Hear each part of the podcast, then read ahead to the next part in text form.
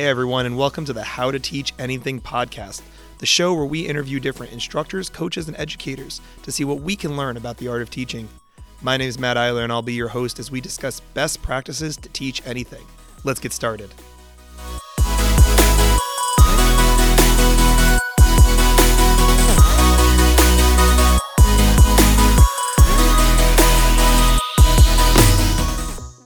Welcome back, everyone. Uh, our guest today is James Thornock. He is the operations manager over at Coder Kids, uh, which provides high quality coding instruction for kids in grades K through 12. Uh, he's also a former public school teacher and a father of one with one on the way, which is super exciting. How are you doing today, James? I'm doing really great. Excellent. We're so excited to, to have you here. Um, start off, could you tell us a little bit about what Coder Kids is, what they do, what your job is? Uh, what, what does that look like? Yeah, so we are basically where your kids start their coding journey. And that's really exciting because coding is really exciting. It's it's an incredibly engaging topic. Um, to a lot of parents, it seems like magic. Um, to software developing parents, it doesn't seem that way anymore. but yeah. the uh, it, it's a spot for children to really dig in their teeth and and really like learn in a way that they've never learned before and create creatively. I know that's a little bit redundant, but they will do projects that will push them, that will give them fundamental coding knowledge that then can transfer to more ad- adult languages like mm-hmm. Python and Java and C++, things you can get a job in, right? Sure.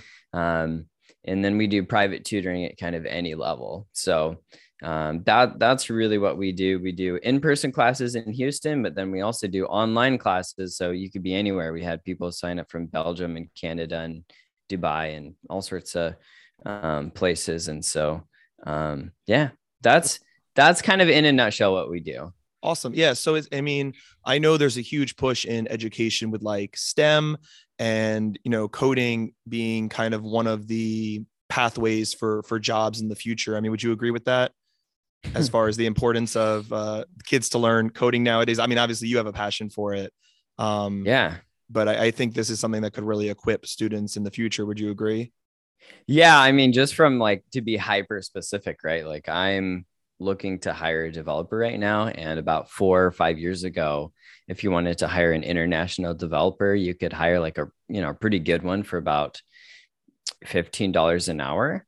Um, not anymore. I mean, literally in the space of about four years, the international developer market, um, it's about forty dollars an hour now. You have yeah. to pay, and th- and that's like in India or Indonesia or, or or somewhere else. I mean, so I'd say the floor has really risen for everybody globally, which is really really great for workers. Yeah. And that's kind of the point for for people running businesses that's tough because you have to figure out how to pay these people but they you know it really creates a lot of value inside of a company and and having these skills whether you're actually a coder or not or whether you can just speak to to the people building stuff right?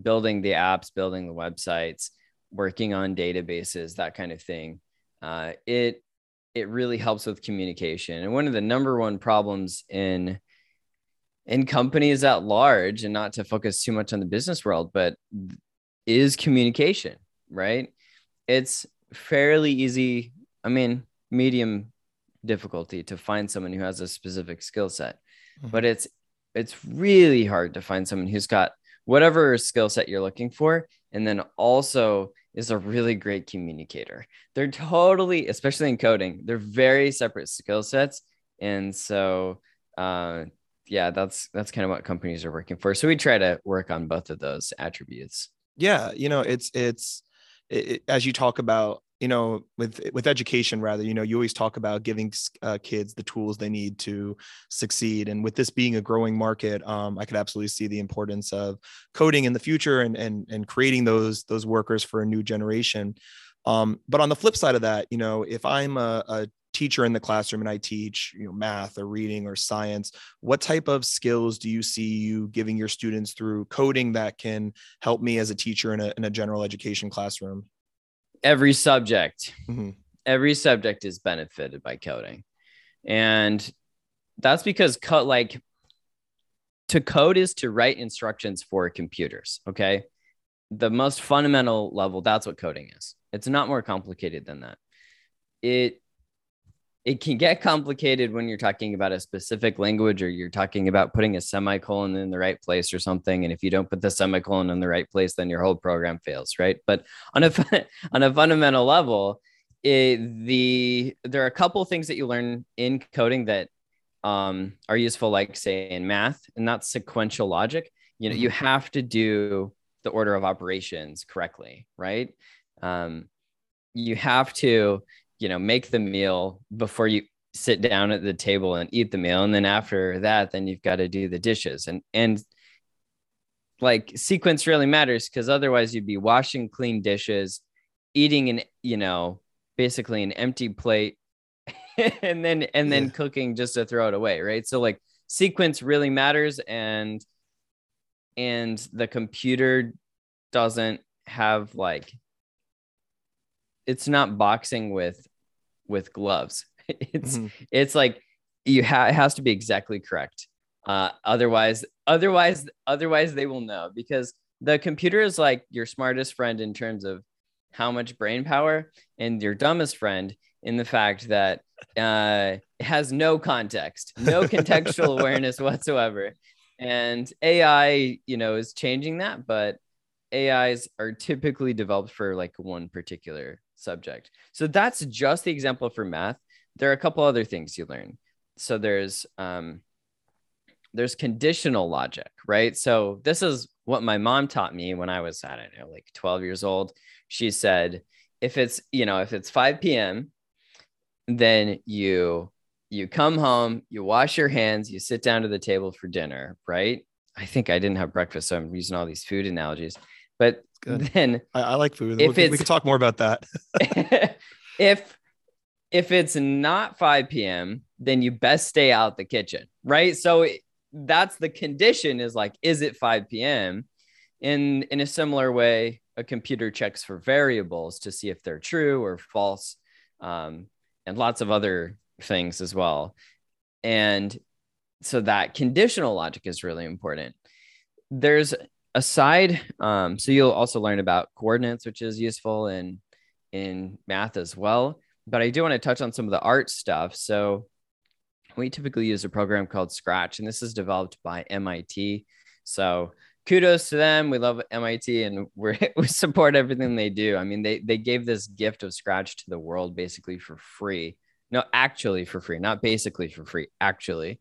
And it's really transformed the way kids learn. One of the ways specifically is they kids are able to well anybody i mean they don't check for age when you enter the site but you can animate and you can color and you can bring your subjects to life and so you have full artistic freedom so we'll see students that are like really have the logic side down and we try to push them on the creative side.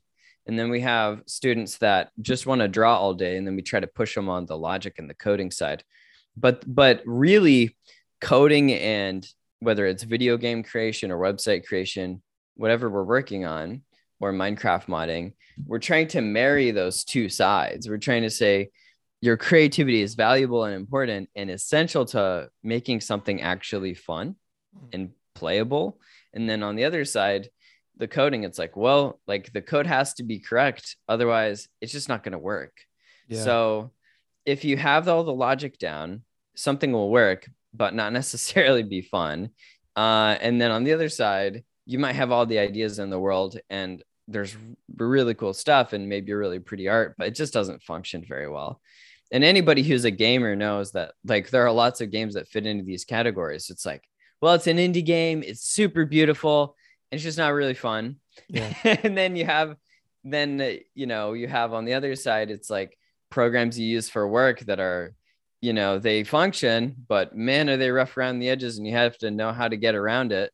And yeah. then once in a blue moon, like just super rarely, you'll play um, a video game that's just like it hits every level. It's creative, it's engaging, it helps you interact with your friends it's you know, it's got that full creativity, but it's like properly designed and it functionally works. But those are like incredibly rare because they're really hard to to marry those two skill sets. So it's funny you mentioned that because I, I really am a big video game person and I, I'm starting to teach my kids and that type of thing. Um, and you're you're 100% right. I've played lots of games where it's like, wow, the art style is beautiful, but it sucks. like it's just not a good game. And there's other games where like I can see what they're going for, but man, they just it looks rough around the edges. Um, and I really like that that idea you talked about about marrying the marriage of um, logic and and creativity because I think oftentimes in education we see those as very separate things, right? We see math and literature as two different topics. You know, we usually ask kids like, "Oh, what do you like better? Do you like math or do you like reading?" Um, yeah. And reading is tends to be this very creative process reading and writing and this beautiful art form and math is considered kind of the more stem sterile um yeah but what you're doing sterile is, is a good word yeah yeah I mean, you're, you're as, really bringing the two as, together yeah. yeah. you're bringing the oh, two yeah. together which is great well and uh, and that's the funny thing is like i'm not right like i don't bring those together they exist together already in the real world sure. we're just saying hey this is what exists in the real world like this is how you can actually learn and and that's the other thing is it's a different approach to education entirely. It's a project based model which is a montessori model where you're trying to end up with an outcome and the outcome's not a grade right? It's it's a project. It's something that can be put into a portfolio. So like mm-hmm. for example my wife's a graphic designer. She's not a coder. And in college one of the most important things she did was to put together a portfolio so she could get hired and also because it looks pretty and it's really cool. You can go to larathornock.com and check it out. I mean, it's it's some fun stuff. Hasn't been updated in a while, but it's pretty, right? So in a similar way, we we enable um, we enable students to really like build their portfolio and try stuff out. I mean, the nice thing about starting in third grade or in first grade or in fifth grade and look, if your if your child's in seventh grade, like it's not the end of the world. I know some parents act like it is, but you know, they don't have to support their family with coding income. Sure. And like being a coder in the real world, being a software engineer, they don't have to do that uh, in seventh grade. Um, and so starting when there's fairly low pressure lets them experiment and fail and like do that whole fail forward thing. Yeah. and see hey do i like this cycle where i encounter a problem i come up with a solution or i find the solution on the internet? Um, you know I, I search up duckduckgo and then i find you know there's a solution or something out there. And sorry duckduckgo is like a, a search, search engine for those of you who don't know um, that doesn't track your data. So i like to I like to plug them. I don't get anything for it, but they just they just don't they just don't track your your data. So that we like to just allow them this space to experiment and to practice and to fail and succeed like and and build something and then whatever they build they get to keep forever right yeah. and that that is incredibly satisfying it doesn't work for all kids you know i i think one of the one of the lines out there is that like coding is the future and like that's super vague. It's like yeah true but vague. So i like to get specific. And then you know people say um, there's this line out there it's like you know coding is important for every job and i just don't believe that. Uh, there's just there are some people that just it doesn't fit right? Sure. it's but in a similar way like you know, in a very diminutive way. Like I took karate when I was like eight years old, and um, I didn't, you know, become a black belt or anything. I don't think I belted at all. Um, but it gave me appreciation for the the I don't know if you want to call it a sport or discipline or or um, philosophy. It's like kind of a mix of those, right? Yeah, so, definitely. Um, you're the you're the expert on that one but I feel like just trying it out let me know, hey, could I be good at this and and give it a real shot. And so I feel like every child should be able to be given the a real shot at coding, see like, hey, does this jive? Does this does this work? And then there's like all kinds of different coders. You've got yeah. people that do websites, certainly video game designers, which a lot of kids want to be. I wanted to be didn't didn't turn out for me. Um, but I'll still make dinky little video games on the side, and that's kind of fun for me. And then there's database management for like big oil companies. I mean, there's so much that you could do. Um, yeah, like kind yeah. of sky's the limit. And so even if you don't fit into like one spot in coding, there's lots of others. But then maybe it doesn't fit, and that's fine. I I don't I don't want to say anything that's not exactly true. And coding, I feel like is like for 98% of kids. Yeah, it sounds like it's a very varied activity, and you just want to give kids as much experience as possible to to dip their toes in the water. And like I know with martial arts, that's absolutely true. Like there's some kids that just like they're never gonna love karate, and that's okay. Um, but at least you know they've had the the exposure to it, and uh, you never know what impact you're gonna leave on kids, which is great. You mentioned, you know, the building uh, impact. Uh, yeah. There's that's like a bit of a because like you you know you use sparring, right? You yeah. Wanna... well, not that type of impact. Let's hope. Different kind of an that. impact. Yeah. Um, no. you mentioned you mentioned building a portfolio, and um, sure. what what is kind of like your curriculum? Do you have like a list of projects you pull from? Do you ask the kids what they want to do? If I come to you and I'm I'm a fifth grader and I say I want to learn how to sure. code, um, what's kind of the process for me to start building that portfolio? How does your curriculum look? Yeah, I mean, first off, I'd be like, look, you're a fifth grader with a very deep voice, but we'll take you. it's like, are you really fifth grader? No, but yeah. So what we do is is we've custom designed a curriculum uh, if you go to scratch.mit.edu and you click on create in the top left hand corner, you're going to be met with something that's a little bit terrifying, which is a completely blank canvas. Like there's no direction, there's no guidance, there's no nothing. I think there's some like dinky little tutorials that you can do. Well, outside of that, like, you know, you'd have no idea how to to do it. And so what we what we give is a little bit of structure to that, mm-hmm. where we say, okay, here's the skeleton. This is what an example of what your project can look like. I'll use, I just love specifics. Okay. So we have an asteroids clone. So for any kids of the 80s or 90s and remember asteroid, uh, you're, there's a ship in the middle, there's asteroids coming in, and you have to shoot the asteroids and break them up so they don't hit your ship. If they hit your ship, then you're dead and then the game's over. Right. So, pretty simple concept it's one of the kids' favorite because they get to fly a spaceship around sure. and do power ups, and that's pretty cool. And so the skeleton says, you know, you got to have a ship. It's got to turn in multiple directions, and there's got to be asteroids kind of flying around, and the asteroids have to like hurt the hurt the main sprite or character, right? Um, and that's kind of it. And then we have uh, what's called differentiated learning. So this was hit on a ton while I was a public school teacher, and any public school teacher, you know, definitely my heart goes out to you, especially after COVID. Boy, that was brutal. I couldn't imagine. Yeah. I mean, I can't imagine because we were teaching online classes at the same time, but not not in the same way, and it was probably a lot easier than than for public school teachers. So, um, my heart always goes out to to to teachers in the what I lo- lovingly call this government school, right? But um, yeah, so I definitely lost my train of thought there. You said the, so, the differentiated learning. Yeah, so differentiated learning, huge thing. Basically, what that means in actual English is if you have one child that learns either faster or slower or differently than another student, which guess what is every single group of kids on the planet, we all learn slightly differently.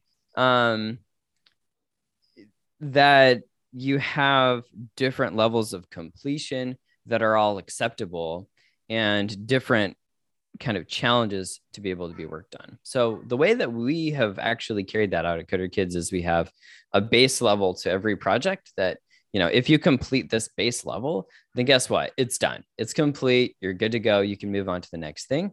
Um, but we also have something i think is interesting. We have three challenge levels. So we have challenge level one, two, and three. And those will push them to do all sorts of crazy stuff. And what's interesting, and we kind of came across this the way we do it by accident, but essentially to get to the basic level of, of completion, we give them step by step instructions. We just use a slideshow so they can have it up at the same exact time in front of them and they can just kind of follow along and and self-guide. Uh, we don't lecture at kids for more than six to ten minutes. We have six to ten minute lessons at the very beginning.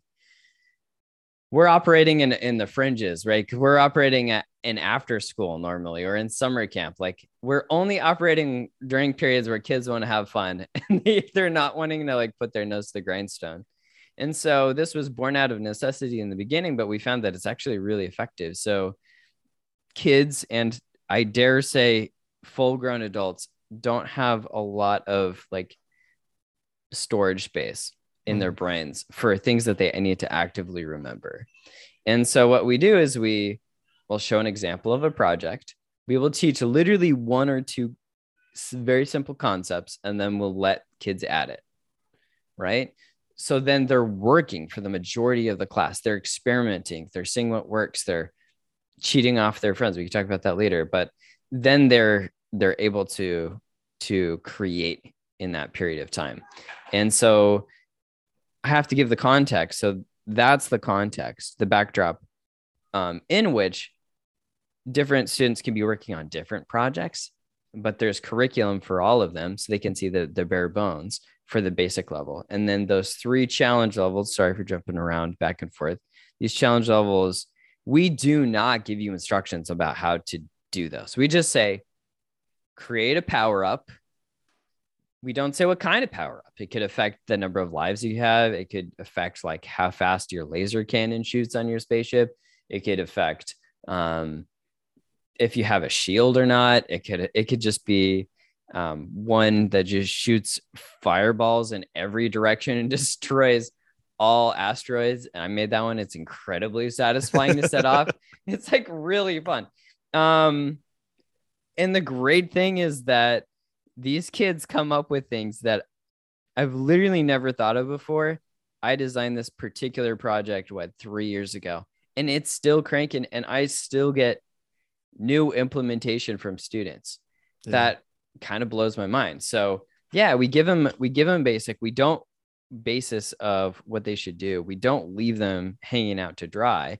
But when it comes to them being able to actually make their project their own, they can. And then that project goes into their portfolio. So that's kind of a bunch of things all at once. but I think I answered your question. Yeah, uh, no, definitely. I I it's funny because um one of the things you know little little side story i mentioned my kids trying to start to play video games and one of the things that you know uh, people uh, when i was growing up it was like don't play video games don't play video games they'll rot your brain you know that type of thing i remember my parents yeah, saying that sure. and now with my kids like my kids have learned to be better readers they've learned logic from video games and one of the things that's always been amazing to me is is minecraft um, because it's it's this it's this sandbox where kids are given kind of like what you said some tools, but I remember I booted up Minecraft for the first time. Like, what do I do? Like, there's there's very little if you're playing in this mode. There's very little instructions, and people create incredible things in that in that game. Um, and it sounds very similar to what you're doing. You provide a basic sandbox, a structure with a few, you know, a shovel and a, a, a whatever, a couple different tools, and the kids are really given free rein um, is it is it a collaborative process? Are they like working together a lot of the times or picking each other's brains? How does that what does that look like? Yeah yeah. So i mean this comes you know right into what i mean when i say cheating. I mean the way the way that software developers work it's it you know if you look at any kind of software developer memes you know um, account on instagram yeah. they'll just the constant jokes about Stack Overflow and how people are like copying work. Okay. Like it's known in the industry that professional people are copying and pasting code all the live long day. And so to to tell these kids that they need to know every single block of code and that um, they need to like memorize it and spit it out on like some standardized style test is so backwards. We just mm. don't even do it um, in a Montessori model, and so so a little bit more background. Like we teach in private schools, public schools, charter schools, and like with homeschool groups. And there's a pretty big difference we find in Montessori schools and homeschool types and private schools and stuff. They're like, oh yeah, of course. But then public schools, it feels like like, ooh, I'm doing something wrong to cheat and to like look at my neighbor's stuff. Yeah. And the the difference is, you know, so we say cheat because it gets them all riled up and they just they look sideways, you know, and they're like they're like excited that they get to break some rules. And you know, then after we say that and they they kind of laugh a little bit and their their minds are kind of blown, we say, look, this is how real software developers do it. Now, when you copy and paste it, it's still important to understand what you pasted, right? Mm-hmm. So you can say, okay, well, this works. Why does this work? And so sometimes what we'll do is kind of the opposite of what you think, where we'd start with a completed project and then we break it and then we see okay what was broken mm. in in like construction that was not you wouldn't start with like a skyscraper and like punch out windows we're like hey what happened it's that's like, another thing that would get you windows sued. yeah yeah so like the nice thing is like there's no cost associated with starting one way or the other and so we're able to do both well sometimes we'll start from nothing and then build up and then sometimes we'll start with a completed project and say like all right like let's break stuff and see what's broken. And both are like essential tools for learning. Again, for anyone who knows the dreaded word debugging um, or finding glitches or playtesting, like it's really tedious and tough work, but you need to figure out how to fix things that you think are already complete, right? Yeah. Like this is why your phone has updates. Like it is never done. There's mm-hmm. always stuff broken and you need to figure out how to do it. And so that's a skill that we work on. And so to answer your question, is it collaborative or not? Absolutely. All of coding is on a professional level, even. And the funny thing is, like Stack Overflow, right? It's like free. Like people are posting unreal amounts of code in the real world scot free. And they figured out that they need it so bad. They need, like, that they have such a need of code and expertise that they kind of buy into the system where they say like all right well i'm going to post mine because it's going to be beneficial for other people it's it's a strange kind of manifestation where there's all many times not a financial incentive. Yeah. um so yeah it's it's kind of a strange thing but that's how the industry works. And so we, we want to try to mimic that whenever possible. That that's really that's really cool you know because uh you know we talked a lot about logic we talked a lot about creativity but here's kind of like you know this this third facet of like this moral lesson and this betterment of of the world kind of in a way because now you're able to help each other. And ultimately i mean i think with the way stem is looking in the education system and and the job market um, that's going to be a, a big area you know in the next 10 years. It already is.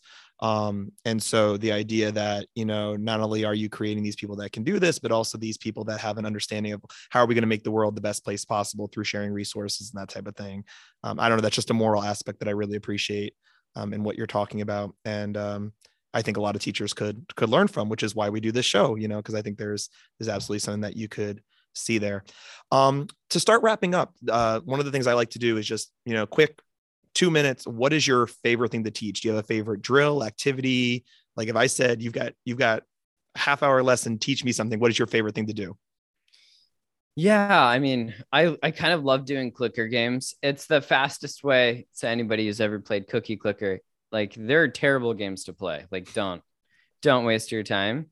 Um but they're really fun to teach because you can take a student within a period of about 10 to 15 minutes and they can have a working functional game and that just flicks on the light bulb for them. Mm-hmm. they see hey like i can build stuff. I can do stuff. I don't just have to play video games made by microsoft or nintendo or or you know activision or blizzard or whatever whoever else is going to get free advertising from this podcast. But but like i can make stuff and i can share it with my friends and then it's just like it blows their mind because what's happening in their mind is, oh, wait, wait, wait, wait, I can do this. I can make my own game and share this. Well, what if I made this type of game? Or what if I made this type of game? It's like, well, then in that type of game, I could do this, this, this, or this. Mm-hmm. Could I do power ups this way? Could I make it look like my little brother has his hair on fire? I totally could. Yeah. And then they teacher, can I make this like hyper specific game? You know, insert this idea of like my little brother's hair is on fire and you have to like go to the fire hydrant and and like I don't know spray his hair out or something. I totally just made that up. So that's n- no no child has ever said that. So someone's someone's gonna someone's gonna make it now. You know? Yeah, yeah. I will buy that game by the way. So just if you make it, um, and they just see the possibility in their own life of what they could potentially do with a little bit more skill. Yeah. And that is what I love to see because that light bulb just goes off. And as a teacher, you know those those moments, they're you know, light bulb moments. But those are moments when like you can see it in the eyes, you can see it in their entire body, right? They're just like, oh, I can I can do this stuff. It's so it's I, yeah. I hate I hate this word in the context of 2022, but it's empower. Like I, I just hate it. It's so overused. But in this case, I think it's true because yeah, they gain mean. they gain an ability, they gain a skill, and they gain knowledge of what they could become in the future. Yeah. And to me, it's just kind of the fastest path to get to that realization. And once they have that realization, they can develop a little more patience, they can develop a little more skill to kind of do the rest of stuff. So yeah, that's that's awesome. You know, it's it's funny. I just you probably know this already, but you know, for some of our listeners who don't, it's it's empowering because you know this is a, a real thing that happens in the real world. I think about you know you mentioned indie games earlier, and I can think of multiple games um, that were created by like a team of one, maybe two people, and now they're like Undertale comes to mind with Toby Fox, and mm. um, you know he's this guy that created this game, and now it's like uh, uh, he has like some of his music and characters in like Smash Brothers, which is like a Nintendo franchise. Yeah, um, that that blew my mind. Yeah. Yeah, and so like you know what you talk about with these these people coming up with I got an idea and this kind of branching tree of well I can do this and I can do this and I can do this. That is that is a very real world opportunity that that is able for for young people to enjoy in the future and maybe even make a career out of. Um, so it sounds like you're giving them some really really great tools um, all around the board. I, I loved our conversation today, especially the the logic and creativity and and kind of how you teach. That's great. I really really appreciate it. Great conversation. Um, well, James, that's all the time we have for today. Uh, thank you so much for being here um, and teaching us a little bit about teaching. Uh, to yeah. our listeners, don't forget to check out Coder Kids for more information on their coding classes, which are offered online and in person in the Houston area. Uh, you can also find them on Facebook, Instagram, Twitter, and YouTube. Thank you so much, James, for being here. I really appreciate yeah. it. Yeah. Yeah, thanks for having me. Yeah, no problem. And thank you to all our listeners who are tuning in. Don't forget to subscribe on Apple Podcasts, Spotify, Google Podcasts, and YouTube. And if you're looking for more How to Teach Anything content, follow us on Facebook, Twitter, and Instagram for the latest updates about upcoming episodes and more teachers' tips. Uh, my name is Matt Eiler. You've been listening to the How to Teach Anything podcast. Thanks for tuning in, and we'll see you next time.